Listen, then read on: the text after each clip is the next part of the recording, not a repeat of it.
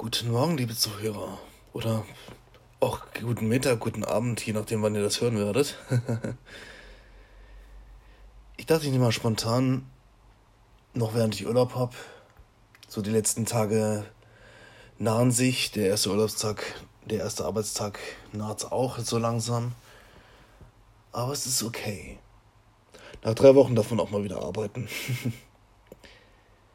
ich dachte, ich nehme mal relativ spontan diese Folge auf, weil es geht um, es gibt um ein Thema, was mir schon lange im Kopf rumgeistert, und zwar über die Augsburger Puppenkiste. Ich bringe gerade um Überlegen, ob ich das noch überlabeln soll im Sinne von Erinnerungen aus der Kindheit.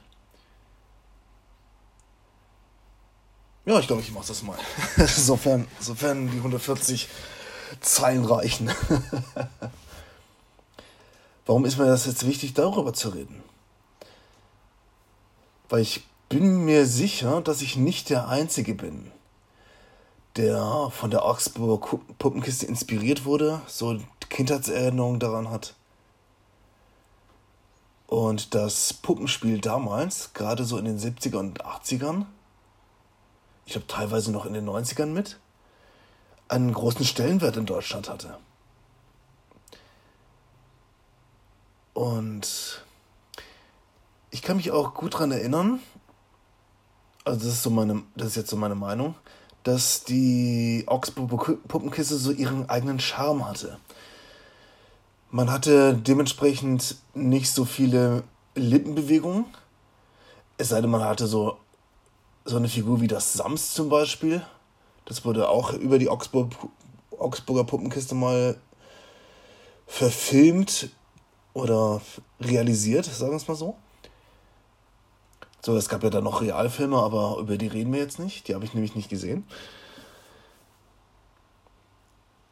Wenn man jetzt nicht gerade so jemanden wie das Sams hat oder der Löwe, da gab es auch eine kleine Filmreihe mit dem Löwen. Auch sehr, auch sehr, sehr toll. Ich glaube, Sultan und der Löwe hieß das irgendwie. Kann mich natürlich da irren. Jedenfalls wenn, wenn man nicht gerade so ein Tier hat oder so ein anderes Tierwesen, was Lippen, was so gewisse Mundbewegungen imitieren konnte, waren die, war man darauf angewiesen, dass Gestik und Mimik die Erzählstruktur wiedergeben. Gerade, gerade wenn es darum geht, dass man irgendwie Menschen darstellt und das ist eben der Großteil der Leute, die oder der Figuren, die da vorkommen, sind eben Menschen. Und die haben, die haben zwei Lippen, aber die konnte man, konnte man nicht bewegen. Also musste man dementsprechend die Arme und Beine bewegen.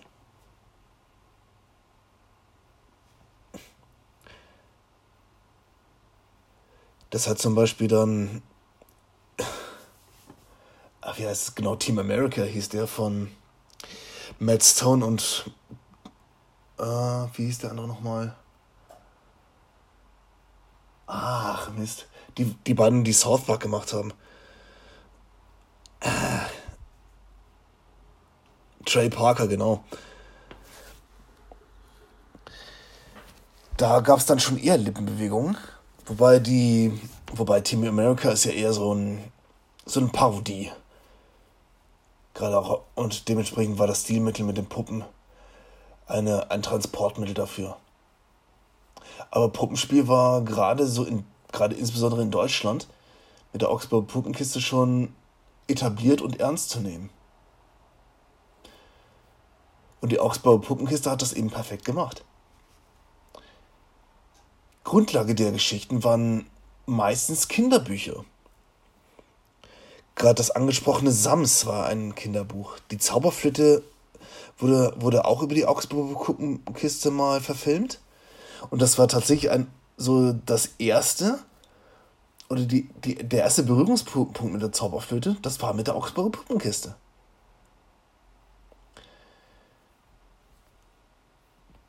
Dann gab es noch die Fünf von Apfelstern, die eine sehr interessante Charaktermischung hatten.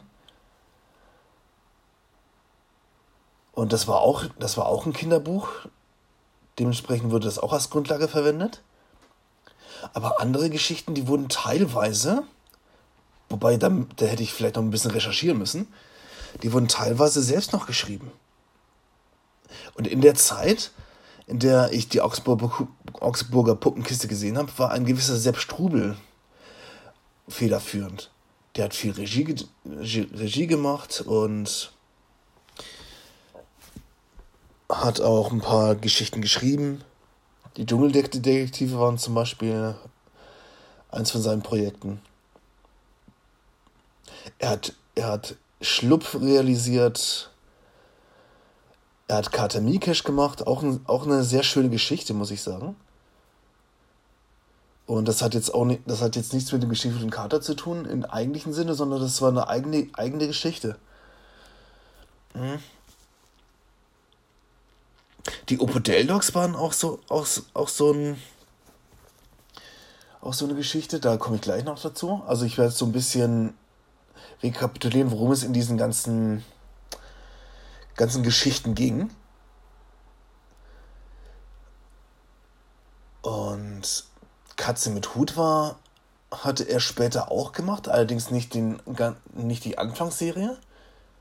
Also man muss, das, man muss sich das so vorstellen, das waren die ganzen Filmprojekte waren in, in vier Folgen immer aufgeteilt. Womit die Augsburger Puppenkiste auch berühmt wurde, auch berühmt war, war Jim Knopf. Auch ein Kinderbuch. Etwas, was später auch nochmal real verfilmt wurde, aber die Augsburger Puppenkiste hat dementsprechend da schon die ersten Geschichten erzählt. Oder nacherzählt.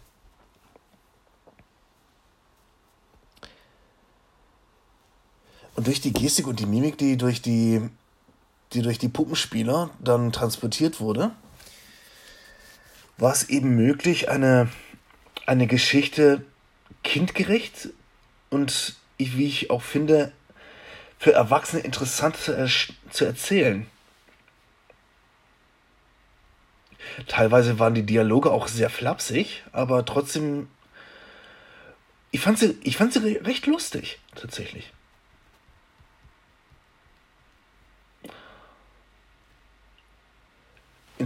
Gerade wenn ich, wenn ich zum Beispiel an die fünf von Apfelstern denke, das, das, war, das waren quasi fünf Figuren aus einer Schatzkiste von einem, von einem Fischer, der, der hatte die irgendwie in seiner, in seiner Truhe und die Truhe ist ins Meer gefallen.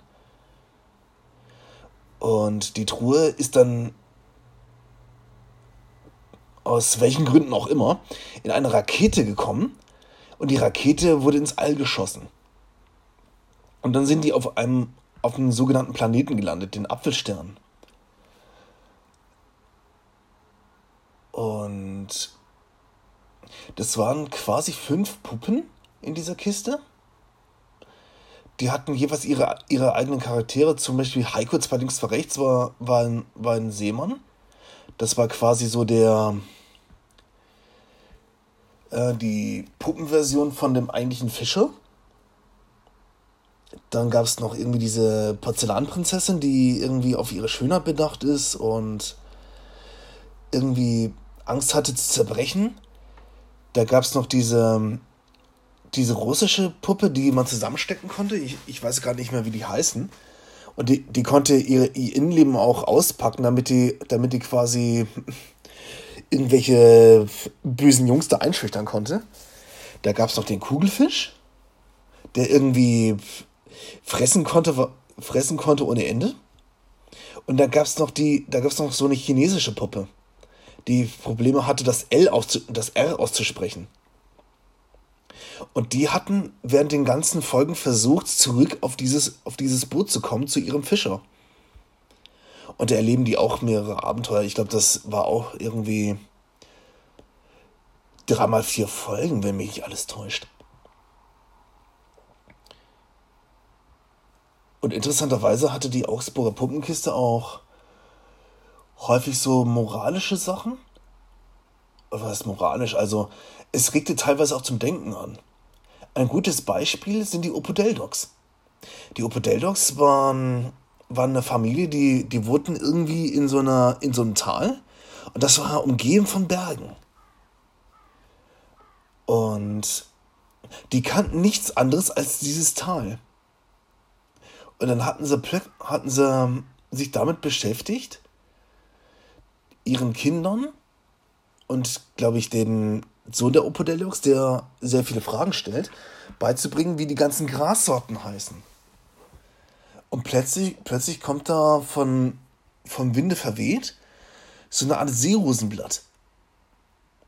Oder so ein rund, runderes Blatt. Und das kommt dann angeflogen und das fällt dem kleinen Opodeldoc in die Hände und dann fragt er sein, sein, sein Vater so, und wie, und wie nennt man dieses runde Gras? Ja, wie, rund, wie rundes Gras? Ja, rundes Gras. Und zeigt das dem natürlich.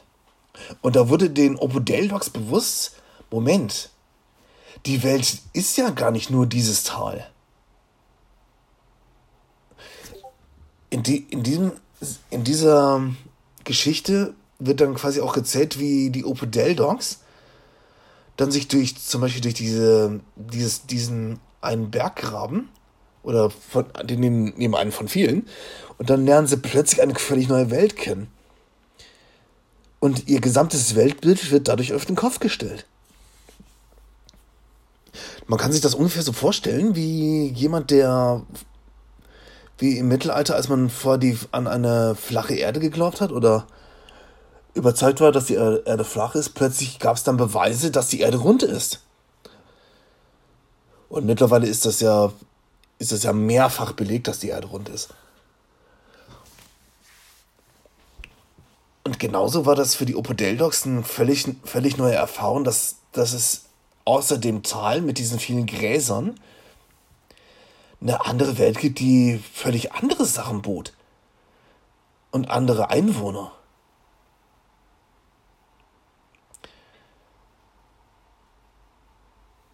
Eine Sache, die zum, an die ich auch denken musste, weswegen ich auch die Folge aufnehme, ist, es gab von. Es gab diese Reihe mit Sultan und der Löwe. Ich bin mir, ich bin absolut sicher, dass sie komplett anders hieß, aber das ist jetzt erstmal so dieser Grund, dieser Grund, die, diese Grundgeschichten, da gab es mehrere Geschichten davon. Ich glaube, da gab es neben Sultan und den Löwen auch noch irgendwie drei andere Figuren. Ich kriege die jetzt aber gerade auch nicht mehr zusammen. Und es gab eine Geschichte mit so einem afrikanischen Jungen. Der hieß, soweit ich mich noch erinnern kann, Totokatapi. Und der sollte, der war irgendwie ein Botschafter, der sollte irgendwie auch geehrt werden oder so ähnlich. Oder, oder glaubt, oder der, nee, das war irgendeine Erbschaft. Daran merkt man, dass ich, dass es, dass es lange, lange her war, dass ich diese Geschichten gesehen habe. Und der Bösewicht, der, genau, der hatte da auch irgendwie ein Tier, ich glaube auch, auch so ein, so ein Tiger oder auch so ein Löwen. Den hat er immer gehauen. Und der Löwe fragt ihn immer so, aua, wieso haust du mich? Und dieser, dieser Bösewicht, der, der gibt dann irgendeine Begründung, aber der Löwe versteht, aber dieser, dieses Haustier von ihm, dieser Löwe, der versteht das nicht. Und deswegen fragt er immer, wieso haust du mich? Und eine Sache war, wo, weswegen ich jetzt gerade wieder um den Brei herum rede, damit ich endlich zum Punkt komme, ist, dass der Bösewicht an dieses Erbe von Totokatapi wollte und hat sich sozusagen schwarz angemalt. Das war einer der, der späteren Fälle, ich glaube, das war, wurde früher genauso gemacht, von Blackfacing. Und das war damals noch überhaupt kein Problem. Heutzutage gibt es ja diese, auch diese Rassismusdebatte und so weiter und so fort. Wobei ich finde, dass die Debatte unbedingt geführt werden muss. In der Hoffnung, dass es auch Lösungsansätze gibt. Aber das war damals noch kein Thema. Jedenfalls in dieser Richtung nicht.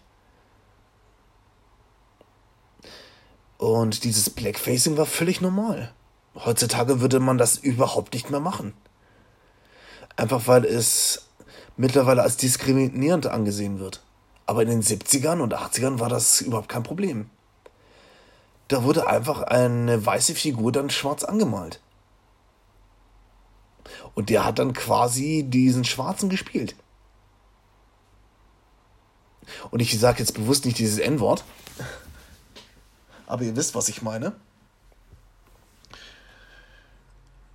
Jedenfalls wurde, wurde das Ganze irgendwie vereitelt. Der Schwindel ist aufgeflogen und der wurde dann hinter Gitter gebracht. Aber das Interessante ist, dass gerade solche Sachen einfach, einfach noch gang und gäbe waren. Gut, später hat es die Augsburger Puppenkiste auch nicht mehr gemacht, weil der Zeitgeist einfach ein anderer war. Oder sich geändert hat. Und die, ich glaube, die Geschichten wurden dann ab den 90ern etwas handsamer. Und die Produktionen, die dann danach kamen, die, von denen wusste ich gar nichts mehr. Also, ich kann mich jedenfalls nicht daran erinnern, eine Geschichte zu kennen, die ab den 2000ern erzählt wurde. Zu diesem Zeitpunkt war Sepp Strubel aber auch nicht mehr der Regie und der, der Leiter der, der Augsburger, Augsburger Puppenkiste. Und ich musste auch feststellen, dass er vor zwei Jahren verstorben ist, nach langer Krankheit. Und mit Sepp Strubel verbinde ich eben auch die schönsten Geschichten, die die Augsburger Puppenkiste erzählt hat.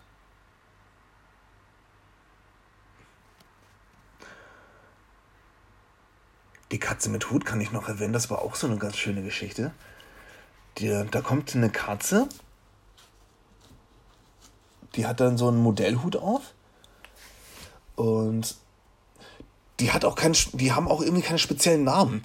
Oder sie hatte eben keinen speziellen Namen, die wird einfach nur Katze mit Hut genannt. Und das war quasi so eine Art Dame.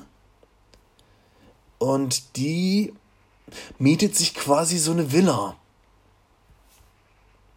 Und in dieser Villa tut sie quasi andere mit adoptieren.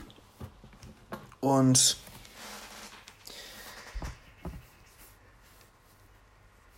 die hat, die ist auch teilweise im Clinch mit ihrem Vermieter. Und das Ganze wird irgendwie auch gelöst, indem sich der Vermieter und die Katze mit Hut so ein bisschen näher kommen. Und die Figuren, die da vorkommen, die hatten auch so in ihren, jetzt will ich schon wieder sagen, ihren eigenen Charme. Gut, was stimmt aber auch. Aber man, man kann sich wunderbar mit diesen identifizieren. Da gab es dann diesen Hund. Also ich, ich, ich sage extra diese, was, was es genau für Figuren sind, weil ich die Namen nicht mehr, nicht mehr weiß. Gab es diesen Hund, der war da irgendwie so komplett akkurat und ordnungsliebend. Dann gab es dann dieses Wildschwein, das, das meist, meistens Klavier gespielt hat. Und dann teilweise diese ganz, ganz alten deutschen Volkslieder gesungen hat, so zum Beispiel muss ich den, muss ich den zum Städte hinaus. Und hat das so lautstark gemacht, dass es den Vermieter geärgert hat. Und da gab es noch das Lama, das, das meistens, meistens immer müde war. Ich glaube, die war irgendwie so somnolent oder so. Und damit man mit ihr reden konnte, musste man sie immer wecken. Und dann hat die total wirres Zeug erzählt. Und die mochte zum Beispiel bestimmte Lichter.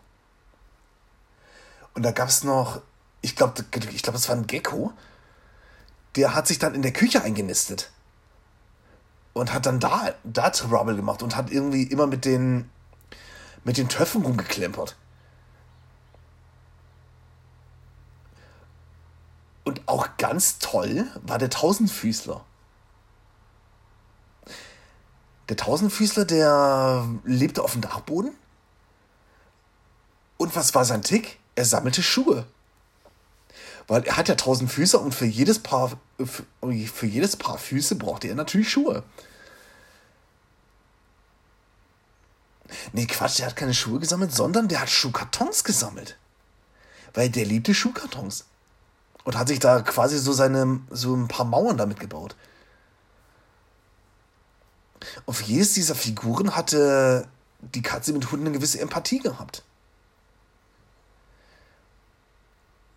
Und hat uns, die Katze mit Hut hat diesen, diesen Haushalt mit diesen verschiedenen Charakteren zusammengehalten. Und das meine ich auch mit diesem eigenen Charme. Also die Geschichten waren total liebevoll erzählt. Und die Kinderbuchvorlagen waren auch weitestgehend originalgetreu, soweit ich weiß. Ich, ich kenne von vielen, von vielen Geschichten, die die Augsburger Buchenkiste nacherzählt hat, die Originalbücher nicht. Aber die Liebe zum Detail ist einfach sehr schön. Die Synchronsprecher machen eine wirklich wundervolle Arbeit. Die Puppenspieler natürlich auch. Und es gab zum Beispiel auch eine Szene, womit die, womit die Hausbesucher versucht haben, zwischen den Katzen mit Hut und dem Vermieter das Eis zu brechen. Es gab, es gab einen Moment, wo da wollte, die, wollte der Vermieter die Katze mit Hut rauswerfen. Und dann haben die anderen Hausbewohner vor den, also vor dem Vermieter demonstriert mit Schildern, mit den Worten, seien Sie gut zu Katze mit Hut. Seien Sie gut zu Katze mit Hut. Und jedenfalls haben die das dann irgendwie geschafft, dass der Vermieter die dort hat doch noch da wohnen lassen.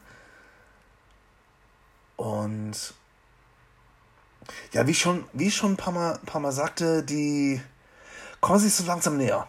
Und das Eis wurde dann auch so langsam gebrochen.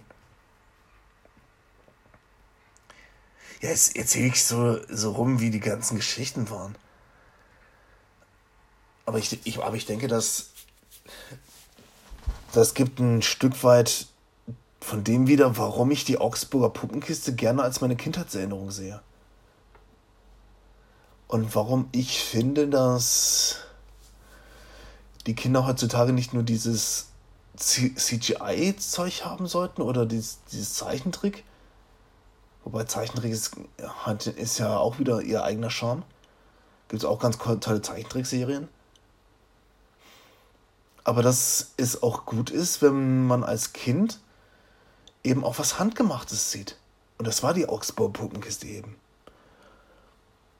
Man hatte da keine großen Effekte. Man hatte da irgendwie keine, keine Computer gehabt, die irgendwie alles vorgerendert haben, sondern man hat das alles noch analog aufgenommen und hat die Effekte noch handgemacht.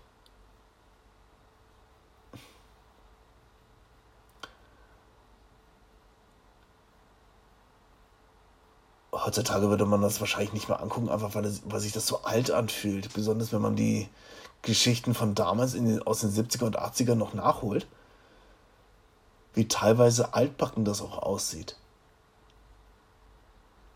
Besonders weil die Modelle damals, damals auch noch andere Farben hatten und der Film war, die Filmtechnik war da auch noch nicht so, so perfektioniert wie heute. Aber aus den Mitteln, die man damals hatte, hat man sehr, sehr viel rausgeholt. Und wie ich schon, schon anfangs sagte, die Gestik und die Mimik durch die Puppenspieler, die hat sehr, sehr viel ausgemacht. Wenn das nicht gewesen wäre, dann wäre die Augsburg Puppenkiste hätte nicht diesen berühmten Status in Deutschland, die sie jetzt, die sie heute hat. Daher.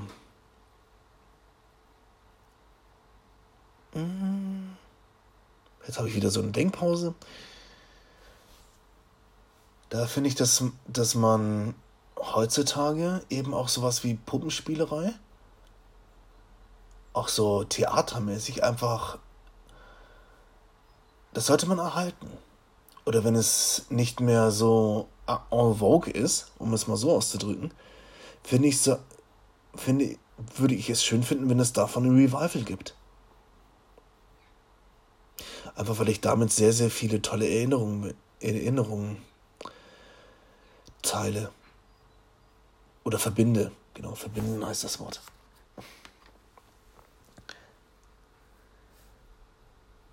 Und mit dieser wieder längeren Podcast-Folge, also man sieht, ich lasse mir jetzt mittlerweile Zeit, weil ich jetzt wirklich viel erzählen will.